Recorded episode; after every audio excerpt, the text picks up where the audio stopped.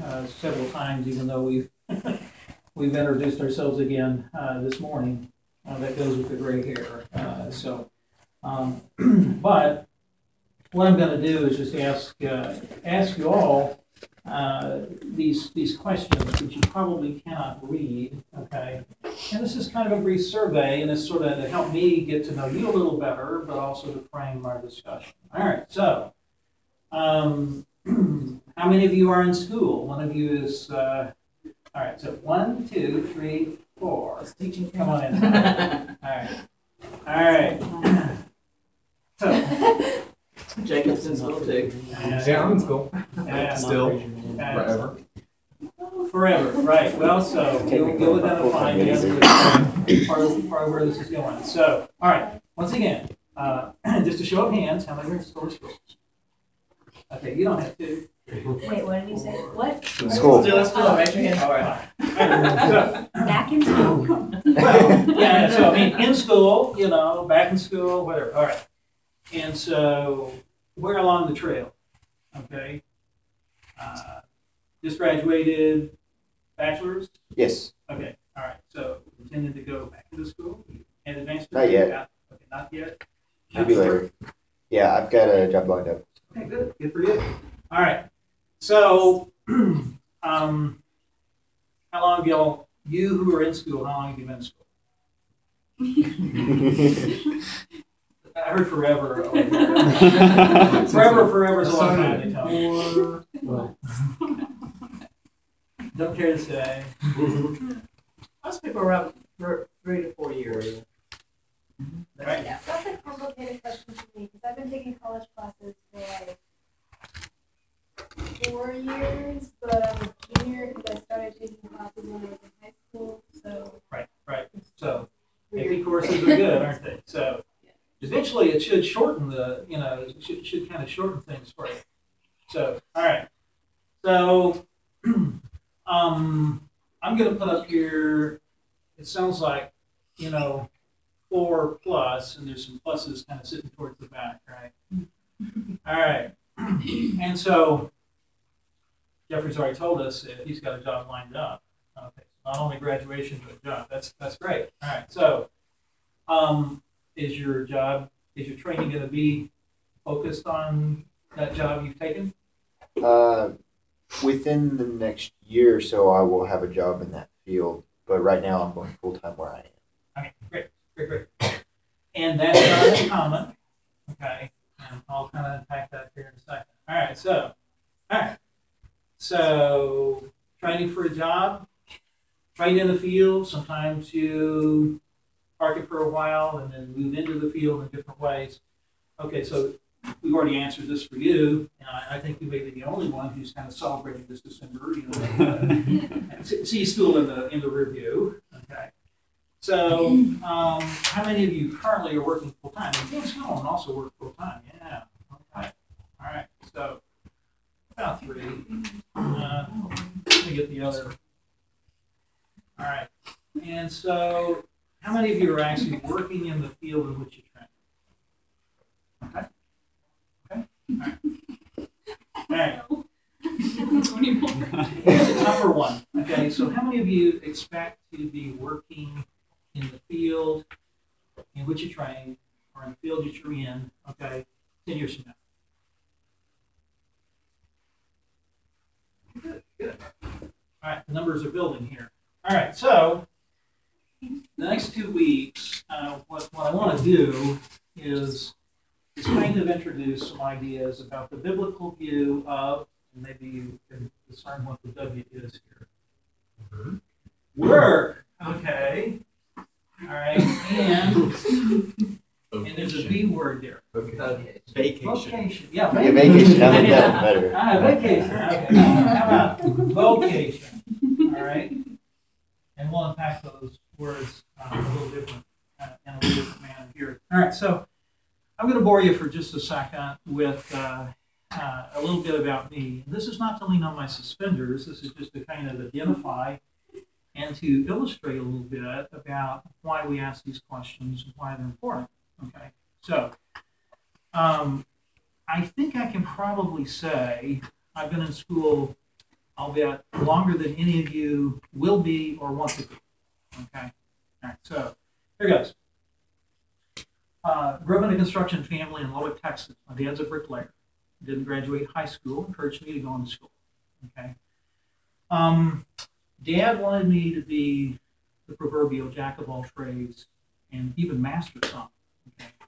You know the, the turn of phrase. So uh, not only did I learn masonry, farming out to carpenters, plumbers, electricians, and my wife loves it. I'm pretty doggone handy. I can fix most things. And if I can't fix it, I usually know who to call and can size up who's going to do a good job. So those are important skills, particularly in living with a wife where lots of things break and she has no clue about how they should be fixed or get fixed. Okay, so, all right. So I was encouraged to go on in school, um, and uh, I wasn't a lot of money for college, so I was told to look around for the best scholarship I could find. Okay. And with the encouragement of my uncle, uh, you know, I signed a contract with the United States Army as an R O T C scholarship cadet, okay, enrolled in Texas Tech State Home, okay, and uh, what a deal, you know, a scholarship. They're going to pay for my education and then guarantee my employment afterwards, okay. What a deal. Automatic job, sign on the line, okay. All right, so that was how I started my academic career. So what did, what do you do if you're a kid who likes to build things, work with your hands, you know, do some things in construction, uh, pretty bookish like math and science, but go and study engineering. Okay, so I studied the physical sciences and engineering. So took a graduate uh, degree, actually, uh, took an educational uh, delay, and took a graduate degree in chemical engineering. So, um, all sounded fine and, you know, stepped into uniform. And uh, began getting calls from the Army. I had orders in hand. You know, you step in the uniform, they, they give you orders well in advance. And so uh, stepped into uniform, but about um, coincident with that, before I actually reported to the, you know, the first duty station, I, I got some calls from uh, this colonel, and he says, your name popped out of the computer. And I said, oh, well, what does that mean, you know? He says, well, we want to interview you. Why would you want to do that? This is the Army, you know? You got me. What, you know, what, what was all that about? I said, no, no, we want to interview you to see if we want to change your orders uh, because we think you can help us in, in a slightly different way. And I said, okay, uh, you know, and so we followed that trail. So I'd actually done a thesis uh, in respirable aerosols. My major prof in chemical engineering was an air pollution guy. And uh, so um, that was of interest to the Army for reasons you'll see here in a sec. So at any rate, Um, I went and gave a seminar on my research, and said, yeah, we'd, we'd like to change your orders. And so, in the Army's wisdom, they stuck me in Medical Research and Development Command and told me, here's your job, okay? A technically challenging but next to impossible one. We want you to make war safe. Okay? So, now, you know, all of these issues around, you know, warfare, it's not a very pleasant thing. God forbid we have to do it, you know, there's biblical basis for some of that. That's not the discussion here, but basically, I was okay with that job. Uh, and uh, within the medical medical framework, uh, I could see, well, hmm, you know, I'm going to actually help people, hopefully. So the Army's combat developers are in the business of creating the most devastating devices the mind can conceive of. But you have to teach a transient workforce, those who maybe are coming in the uniform to get their college money. Okay, to operate these devices safely. Okay, so kind of mind-boggling, kind of kind of uh, antithetical. But basically, what we were doing is looking at prototype weapon systems, candidate munitions, and other kinds of things, and trying to make sure that no one was shooting themselves in the foot. You don't shoot the other guy. You don't want to shoot yourself. Okay, and so most of what I did. Um, Uh, was created intentional air pollution. My major prof was, a, was a, an air pollution guy. And so this is technology, if you've kind of followed the news, with, with a little bit, you know, of a, uh, you know, an understanding of some of these things that, that the systems, many of which are, are fielded, you know, many years ago, worked fairly well. So here's the idea. Out on the modern battlefield, they have smart weapons.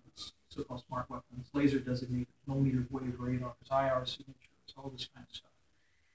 And as an engineer, I was trying to, you know, work with that kind of thing, but also do some things about respirable aerosols. So what you do to block down or attenuate those smart weapons is you create intentional air pollution. It's a device uh, or a type of munition known as smokes and obscurants. They're mounted on armor, there are other kinds of ways to disseminate them. But you put a molecule in the line of sight that is resonant with that target acquisition bandwidth, and you attenuate it. Okay. Problem with that is it was never meant to be breathed. So what you want are the most effective molecules in the line of sight to defeat that weapon system, if you will, and the most innocuous ones. Okay.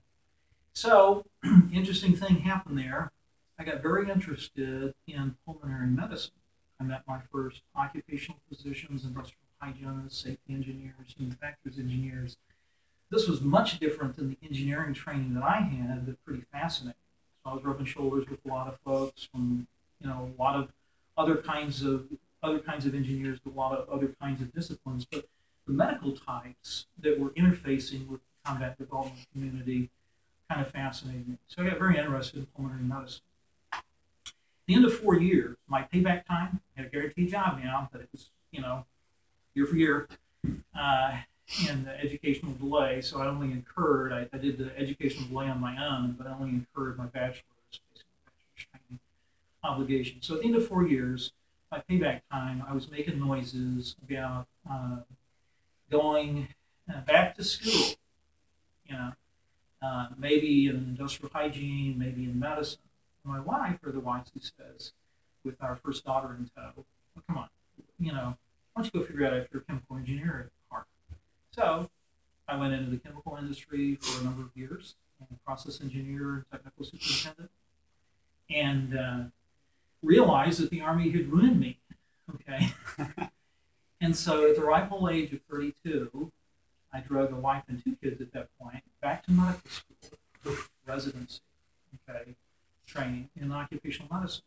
Right? So after that, you know, big career change, and frankly, I put more people out of that big career change, okay, than into it, okay.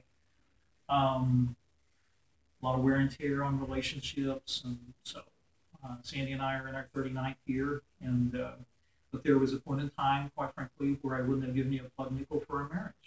Okay, so people start, you know, making noises about um, career changes or radical career changes. I say, hey, you know, let's go to dinner and I'll tell you some things people won't tell you. You know, because, you know, starting in your thirties uh, to practice medicine is, is, is a pretty big deal. So not only did I agree, though, and, and here's part of the story, and I'll just back up for a second. Once, once I sort of got on that trail, it was like, ah, pulmonary medicine. I went to a place where the, the mentor I had, very good guy, but uh, he he had ambition in spades for me. You know, he wanted me to be one of his fair-haired boys and hang around for a while back when I had hair. And uh, so uh, all that's good when whisper, people are whispering those kinds of things in your ears, and uh, so. Uh, I had signed up to do a dual residency program uh, and fellowship training in pulmonary and a PhD in epidemiology. And I was going to stay there at the University of Iowa and, you know, like I said, just, you know, have an academic career. The problem was I began to look at all of that, several little stumbling blocks along the way, and I realized that the, the chief one was this. And I can remember very, very clearly uh, a time in prayer in the study carol in the Heart Health Sciences Library at the University of Iowa, where I was just kind of counting the cost and reflecting. And uh, I realized that if I did all those things that I'd been talked into and kind of signed on the dotted line for, that I was going to kiss this daughter born in the, in the Army, uh, my oldest daughter, goodbye for college. That's a lot of stuff we need to talk about before this happens. Okay. All right. So I began to face off my own ambition and trying to understand, okay, how does this all fit together? And so this is probably the first serious moment where, where I pondered what we're going to talk about over the next couple of years, work and vocation. So fast forward, uh, I've, I've made a lot of stops in occupational medicine. I'm out, I'm out here in East Texas uh, for two reasons. One, uh, our two adult daughters are now having our grandkids, and so West Texas guy, when the dirt gets in your craw, you still consider yourself a West Texan. The side of the state is far prettier. And uh, driving from West Texas, my wife, uh, you know, has got a, a refrain every time. She says, oh, you know, when things start turning green again, you know, as you travel down the road, she goes, thank you, thank you, thank you, East Texas. So I'm out here working for a peach of a guy that I've known for about twenty-five years, turned down an opportunity to work for them. I worked for him, uh, you know, in the early nineties. And um, uh, when we started talking about me coming out here this go round, I told him, Jeff, I'm not going to make the same mistake twice. Uh, I'm in. So what I get to teach is, um, I, I'm an associate professor at the Health Science Center, and what I get to teach is occupational medicine. And what I was introduced to in the Army is, is a field where it really looks at the hazards in the workplace, okay, and how to make the workplace safe, which is an important thing because in many workplaces uh, there are hazards. So parts of three days a week, I sit down as the medical director over at Texas Eastman under a contract through, through the Health Science Center, and I'm happy as a clam. I'm a chemical engineer who, who's an occupational physician, so I can, I can talk to the, you know, to everyone, okay, meaningfully, all right, and I understand, I understand the problems. Not only that, I get to teach residents. We have a residency program, so I get to teach that. So I'm very interested in work on many levels, okay, very interested in how people work, how to make work safe on many levels. But probably the most important level to examine the things that drive work, okay, is this biblical view that I'm talking about. All right, so I've given you kind of the technical spectrum. Now, I'm, you know, I'm going to push the pause button here, and, and we'll, we'll touch on this. So, um, I've told you a lot of things about me, and one of the things that I I, I, I have to say, you know, right now is, you know, uh, okay, are, are you impressed? Don't be. Okay, you think God's impressed? You know, is he is is he looking down and going, wow, you know, look at what this guy did. No, no, no, he's really not. Because everything, everything that I've employed, the years, the experiences I've had, and, and many poor decisions and almost catastrophic decisions along the way, okay, are using the gifts he gave, okay? And, and to reflect on that and really understand that is kind of where we're going. Okay, so now you know why I'm pretty... pretty interested in this topic from, from a lot of different directions. And I spend my day, okay, thinking about how people work, how people work safely, uh, how do I better convey issues around work. And so, very naturally, I would want to come and talk about the biblical perspective of work. Huh? Okay, all right. And there's some interesting stuff here. So let's talk real quickly about some definitions. The quick time check here, and we may not get through everything that I wanted to. So, what is work? Okay, those of you who had some science, uh, you know, uh, training, um, recognize the physics definition over here. So I just playfully put that up. Okay. All right, force acting through distance, and so I, I really did it in generic. So that could be a, you know, that's a scalar quantity there. It could be vector. But so here's the point. Okay, work. Okay, what is work? See, the physics, the physics definition tells us it's force acting through different distance. So, so if, you, if you've got to move something, you start applying the full force, and you're going to move it, okay? That definitely is some work, and depending on how heavy it is and how big you are, it can be a lot of work or not very much work, okay? So that's the physical definition of work. And so that's pretty close to what we probably would, would, would put there, but there's some nuances that, that I think are important. So anything that requires effort, okay, anything that actually requires toil or labor or even suffering, okay, is work. And so a lot of people will talk about their work in terms that are akin to suffering, you know, or something through, but there is a sense in which that's truly, that's truly important. All right. Um, I can guarantee you what I know about warfare. Um, you know, I, I thankfully have not had to do that job. I have tried to improve that job for those who do it. but it's it's an ugly job. All right, so those who bear arms uh, at times will suffer uh, greatly. Okay. All right, so we also use a term called O. It starts with an O, I should say. Yeah, it's a short O. So it should have said aw, but it wouldn't have made sense. But, okay, so occupation. All right. So occupation from occupy. So if you have a job, you fill it. Okay. The headhunters say, we're going to fill this job, you know. So I have a son-in-law who's now a pastor who used to be a headhunter. He used to be a placement guy. So, you know, when I first met him, he was really worried about how he was going to fill the job. So that is that is the sense of occupation. Okay. All right. Occupation. I occupy a job. Um, we're going to talk quite a bit this, over the next couple of weeks about Luther and his idea, because he probably has some of the best ideas in terms of what work is all about.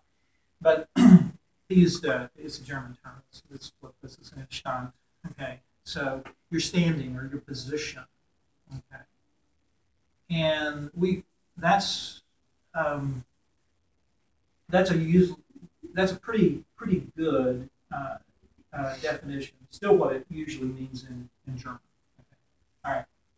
Um, and then someone uh, supplied this this um, this word here, vocation.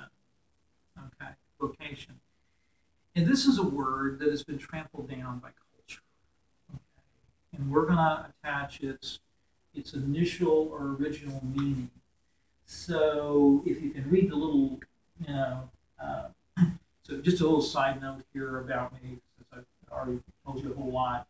Uh, this is one that I kind of pull out. I'm printing. I'm doing the best I can. Believe it or not, I learned that you know, as an engineer, I just you know, get the graph and all that kind of uh, medicine, wind, all that. And, and you worry, you know, you think about, you know, well, what do they do? Give these guys, you know, uh, handwriting, you know, uh, down, down dumbing somehow. A distant relative of mine, okay, a Frank Byron Rowlett, uh, is the father of cryptography. He led the Army signal team that broke the Japanese code in World War Two. So I just tell people it's in the genes. I write in code. And uh, usually it's a good excuse. Okay. So if you read the little deal here, it's Latin. And uh, so vocatio. Okay. So what was what was the it, it, vocari is, is is the verb form here, but so what what is the meaning? What's the etymology? That's the the root of the word. What does that mean? Calling. The Latin scholar back here. Okay. Yeah, it's calling. It's the same root that we get, like vocal. Right? Vocal, right. Voice. Okay. Even like vowel. I don't know. You're you're past my I etymology. Well, I know that in Spanish the word vowel is vowel. Yeah. Well, so the calling, though, is, and just to be on safe ground, I, we, we can all go and look that up, and maybe those who are sitting back in the back on iPhones can, can do that right now, but, you know, and correct me. But this, this, this means calling in its original sense, okay? And so right now, you know, if I say to you, okay, I, I, uh, I advise my nephew to go to vocational school. What is the meaning behind that? It's normally a two-year training in a specific area. Two-year training in a specific area, usually trade, mm-hmm. you know, kind of training. All right. So that's not at all. Uh, that's not at all the, the the meaning originally attached to vocation in this word. It truly meant a call, a calling. So who were the first people that claimed this word? Okay. That, that had a calling. Okay?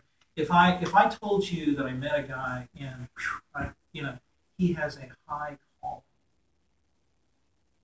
what would you be thinking?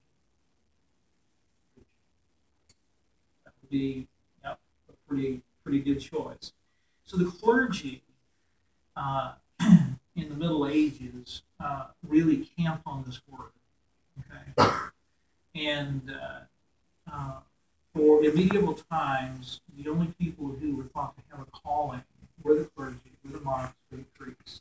Okay. because that was a calling from God. Um, and part of the reason we're going to talk a bit about Luther and, and what all this is about uh, through, through the lens that he provided is he was the first one to use calling for ordinary occupations. Okay.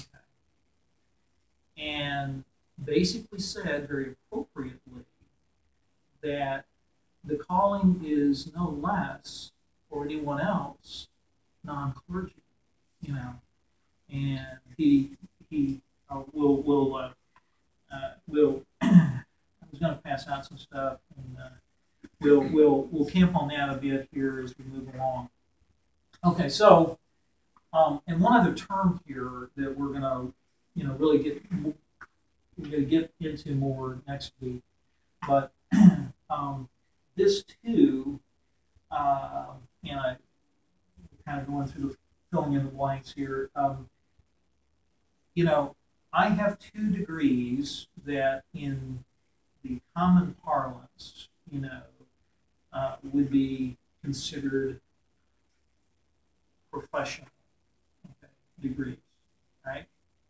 And an engineering degree, you know, degree in medicine. What do we mean when we say professional? Where does that come from?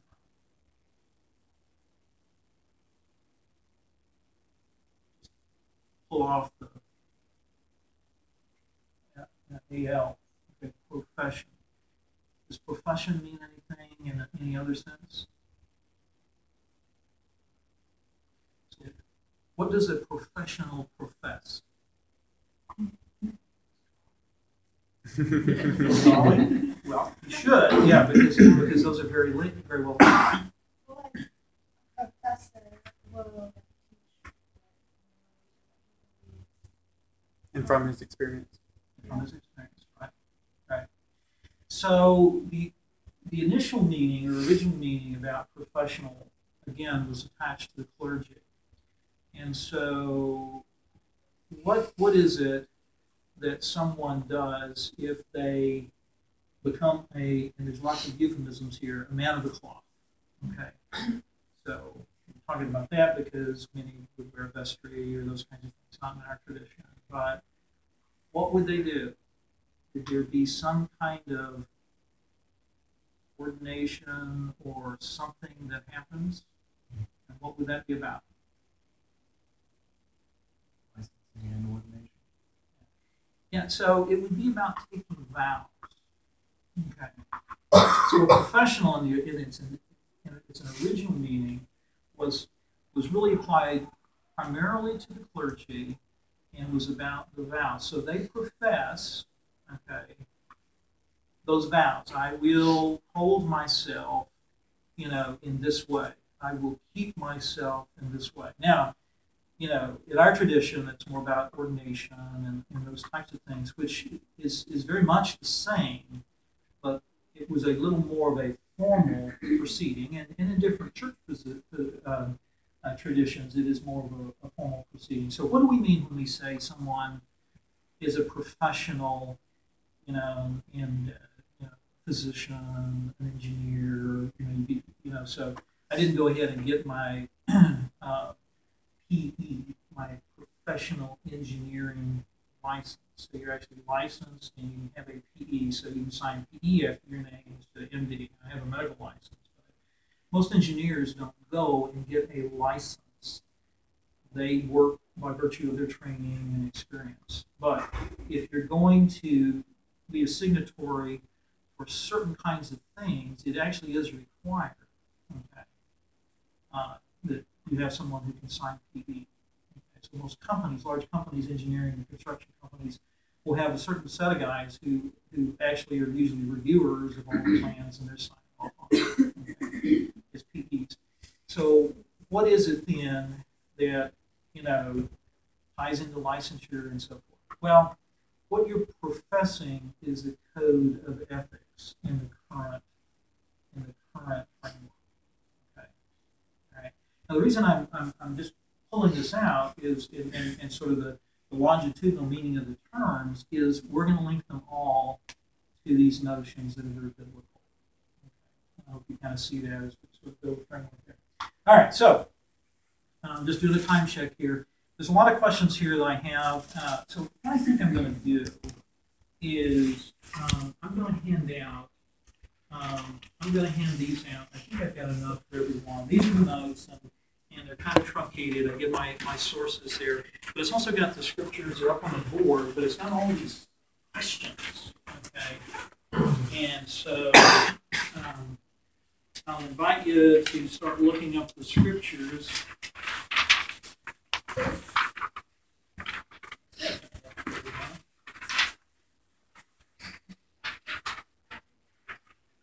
See.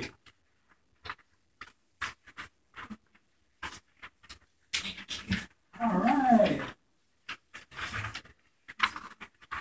Did I miss it? So you're the graduate, don't you know it all? uh, all right. That was a total question. So I had a lot of questions, and I couldn't get all of them on the board, and uh, so. Uh, we may not do justice to everything that I've got on this sheet, and so we'll pick up wherever we, you know, wherever we need to here. But let's go ahead and let's go ahead and look at the scriptures here. And uh, so, uh, if someone turned to Genesis uh, one twenty-six, uh, three two one.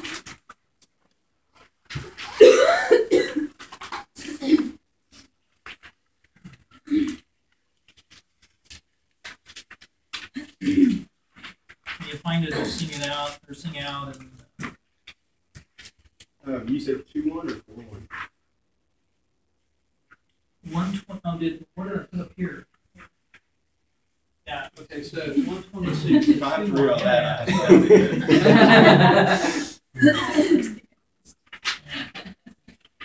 Yeah. So I told you I could write a code.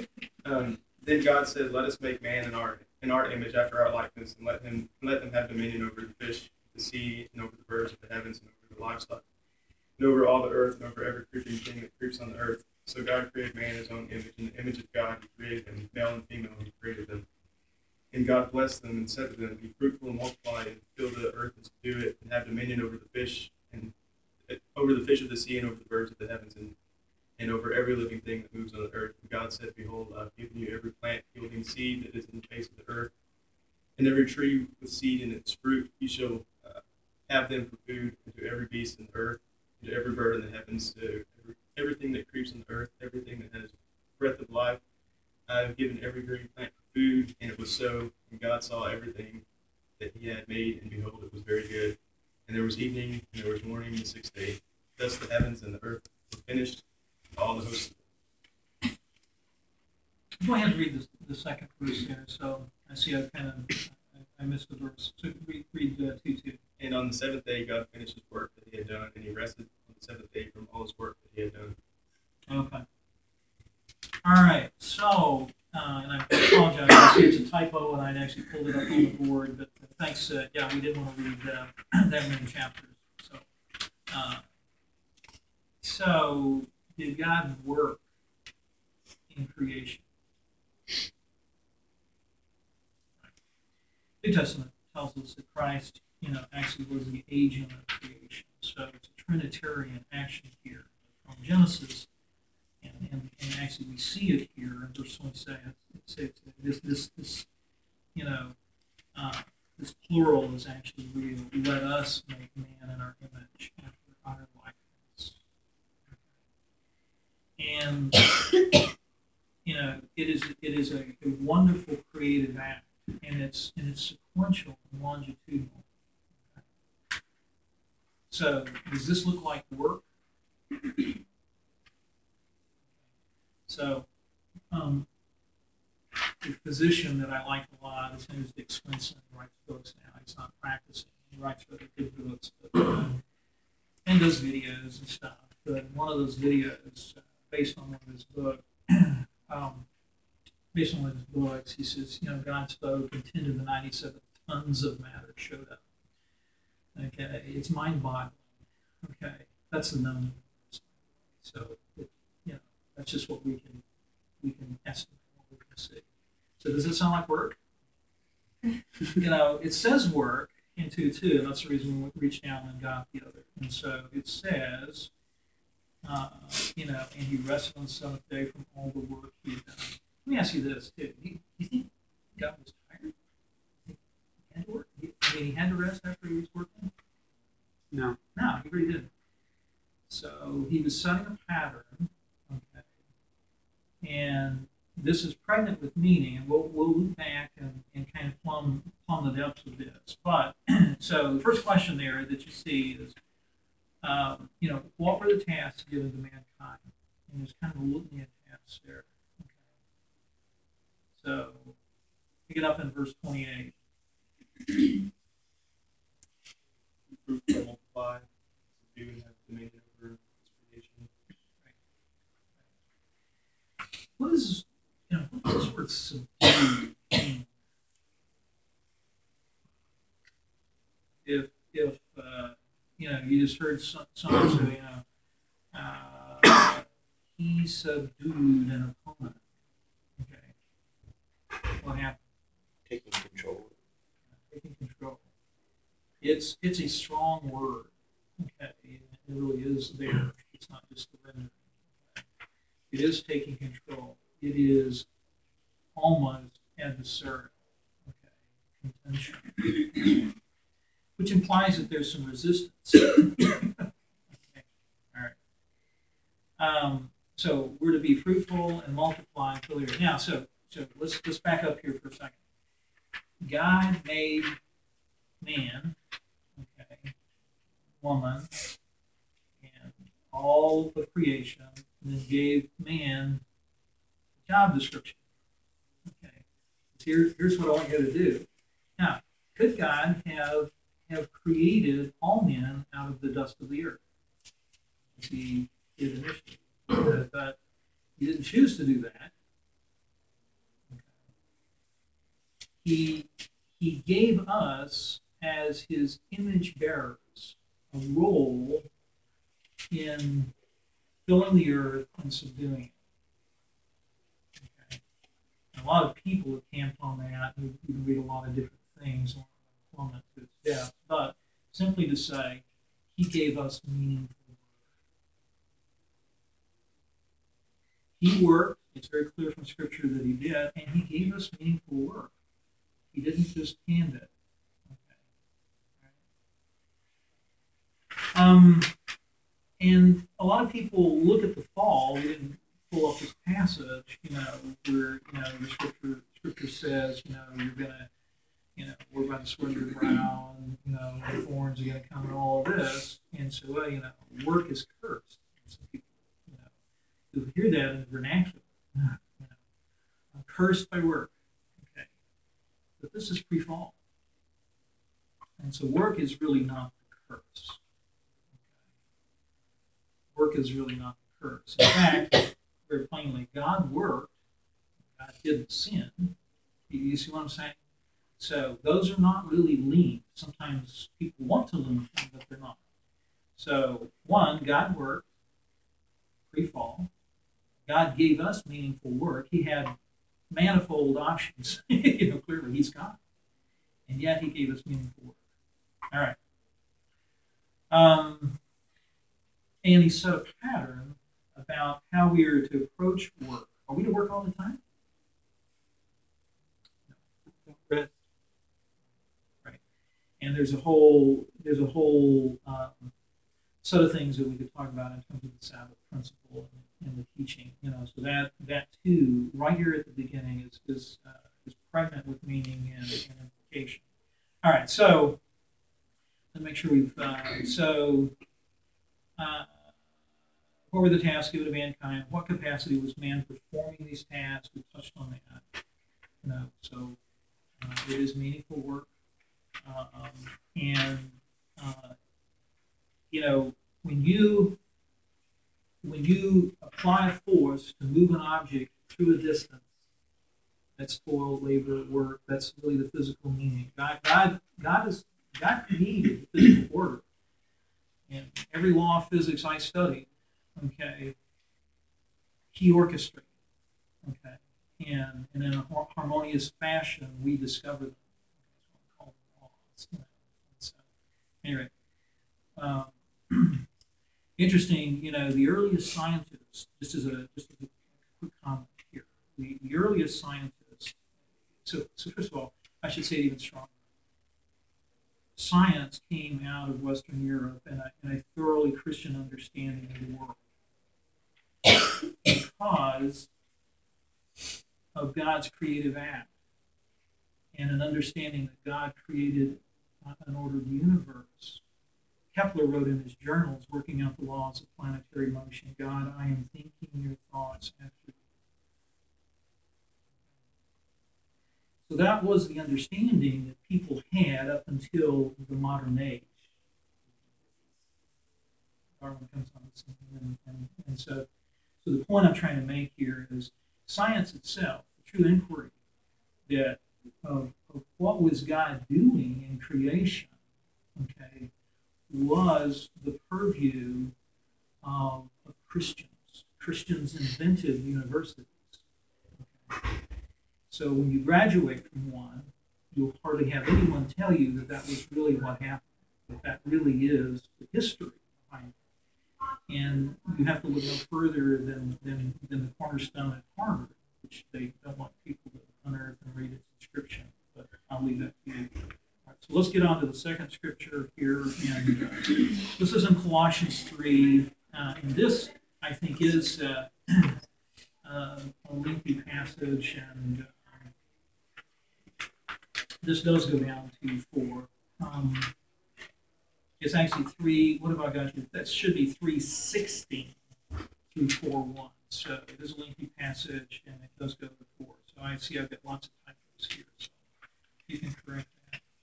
So three sixteen through four one, who would, who would read that? I will.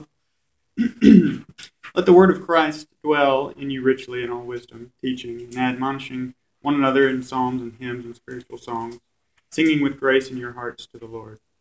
And whatever you do in word or deed, do all in the name of the Lord Jesus, giving thanks to God the Father through him. Wives, submit to your hus- own husbands, as is fitting in the Lord. Husbands, love your wives and do not be bitter toward them. Children, obey your parents in all things, for this is well-pleasing to the Lord. Fathers, do not provoke your children, lest they become discouraged. Bondservants, obey in all things your masters according to the flesh, not with eye service as men pleasers, pleasers, but in sincerity of heart, fearing God. And whatever you do, do it heartily as to the Lord and not to men, knowing that from the Lord you will receive the reward of the inheritance, for you serve the Lord Christ.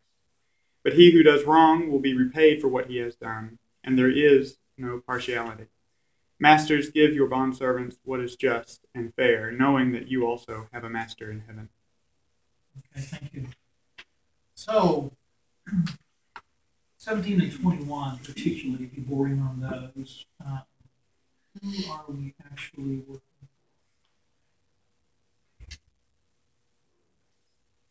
The Lord. Um, we're working for God. Okay. Now, you know, that's not what the, the song lyrics say. You know, working for the man every night and day. You know, so again, there is a there is a cultural message that saturates our thinking that was pretty pretty much apart from Scripture, isn't it? Okay. And even in this day, Paul was writing partly because the appearances of things sometimes were what we sing in our song lyrics. So we are working for God, and we need to view our work in that way. And this is over and over in the passages that we read here. We've selected many. Um, The second question I ask around this is, what are the vocations listed? Okay. And then the, the following question is, would these vocations, or would these be vocations in the common vernacular? In other words, what I'm saying here is, would all of these be vocations? Now, a lot of people look at this and say, bond servants and masters, that's pretty close to, you know, employer-employee relationship. But what about all these other things? This isn't the same passage that, that Paul was talking about. So, what, what are these? What are these vocations? Husband and wife. husband, wife, children, fathers. Okay. All of those are vocations. Now, no one, you know, no one is typically going to employ you in that type of vocation, right? It is nonetheless a calling. So that's part of the reason that our our use of vocation is wrong in in the in the common vernacular. They are all callings in that sense, but they are certainly not jobs and occupations, okay, in the same sense. Okay, so um, and, and so part of what I'm trying to say is we need to reclaim the thoroughly Christian understanding of vocation and what that call is all about. All right, so it looks like we're going to get through the third scripture. We're probably going to have to end up time. I think we typically let out about ten ten, correct? All right, so let's look at the third scripture here, and then uh, uh, you've got the sheet, so you kind of got the study notes, and I'm going to draw a line here. So First Corinthians seven seventeen through twenty-four. Nevertheless, each one should retain the place in life the Lord assigned to him and to which God has called him. This is the rule I lay down in all the churches. Was a man already circumcised when he was called? He should not become uncircumcised. Was a, was a man uncircumcised when he was called, he should not be circumcised. Circumcision is nothing, and uncircumcision is nothing. Keeping God's command is what counts. Each one should remain in the situation which he is in when God called him. Were you a slave when you were called? Don't let it trouble you, although you can gain your freedom, do so. If you can gain your freedom, do so. For he who was a slave when he was called by the Lord is the Lord's free man. Similarly, he who was a free man when he was called is Christ's slave. You were you were bought at a price. Do not become slaves of men. Brothers, each man as responsible to God should remain in the situation God called him to. All right. So I have several questions and a comment, and we'll kind of close our time. So, so just a quick reading of this. Does this mean that we should not seek our own better? I mean, is it, is, you know, should there be mercy at all?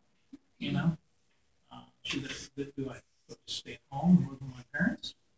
Uh, no, no. That's calling you to be a career which requires. Absolutely, absolutely. So, but so, what is it? What is it really? What is it really pointing to in terms of uh, our contentment or um, our our going after degrees and things?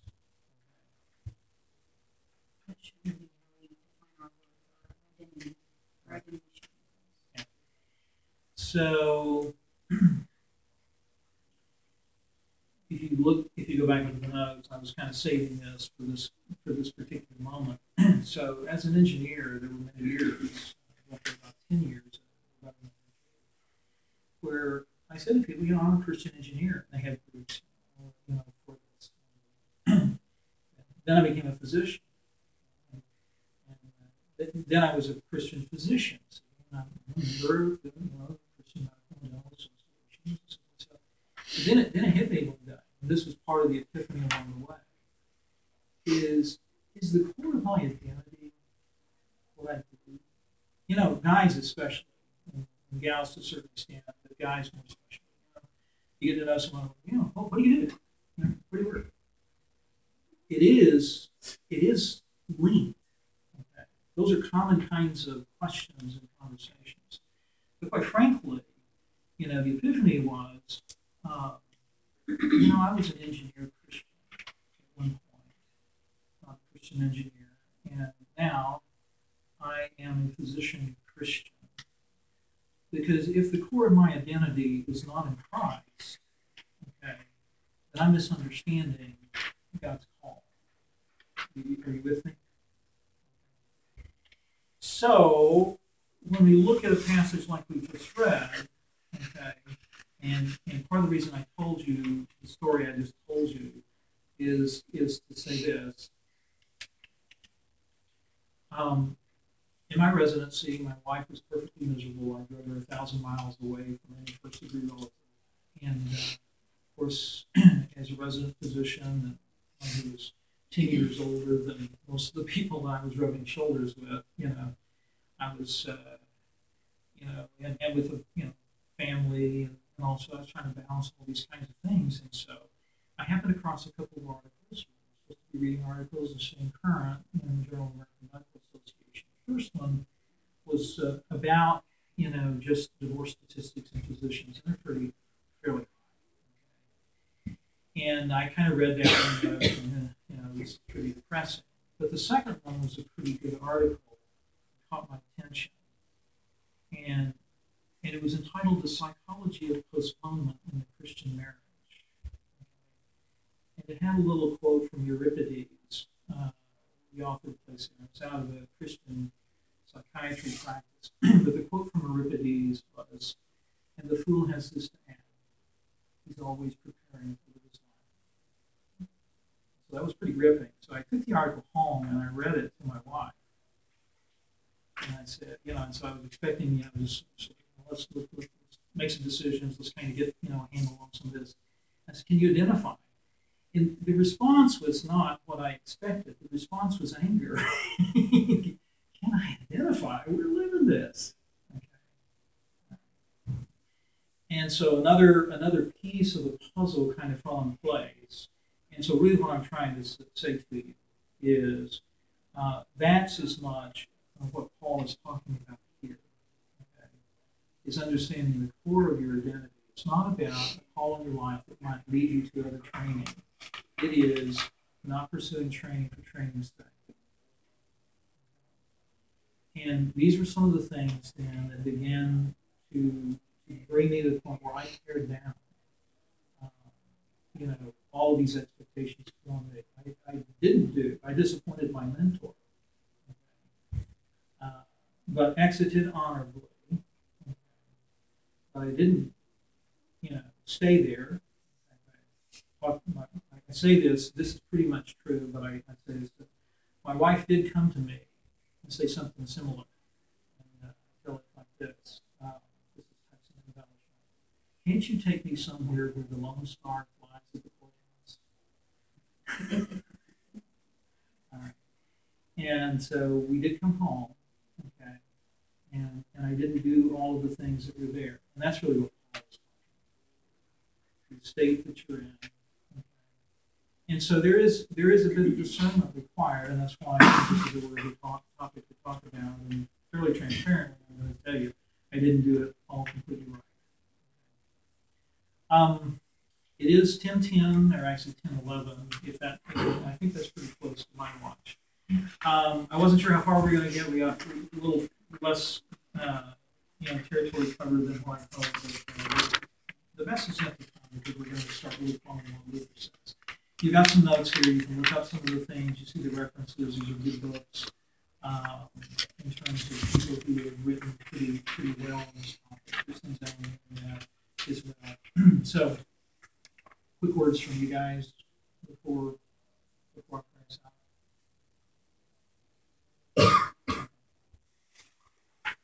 Father, we bow and humbly acknowledge that all we are, we have from you. Lord, James tells us that every good and perfect gift comes down from you. Lord, I pray that we ponder that and understand it, and then, Lord, that we um, become your image bearers in a renewed and special way. The way you created us with the gifts and calling that you have given us. In Christ's name I pray.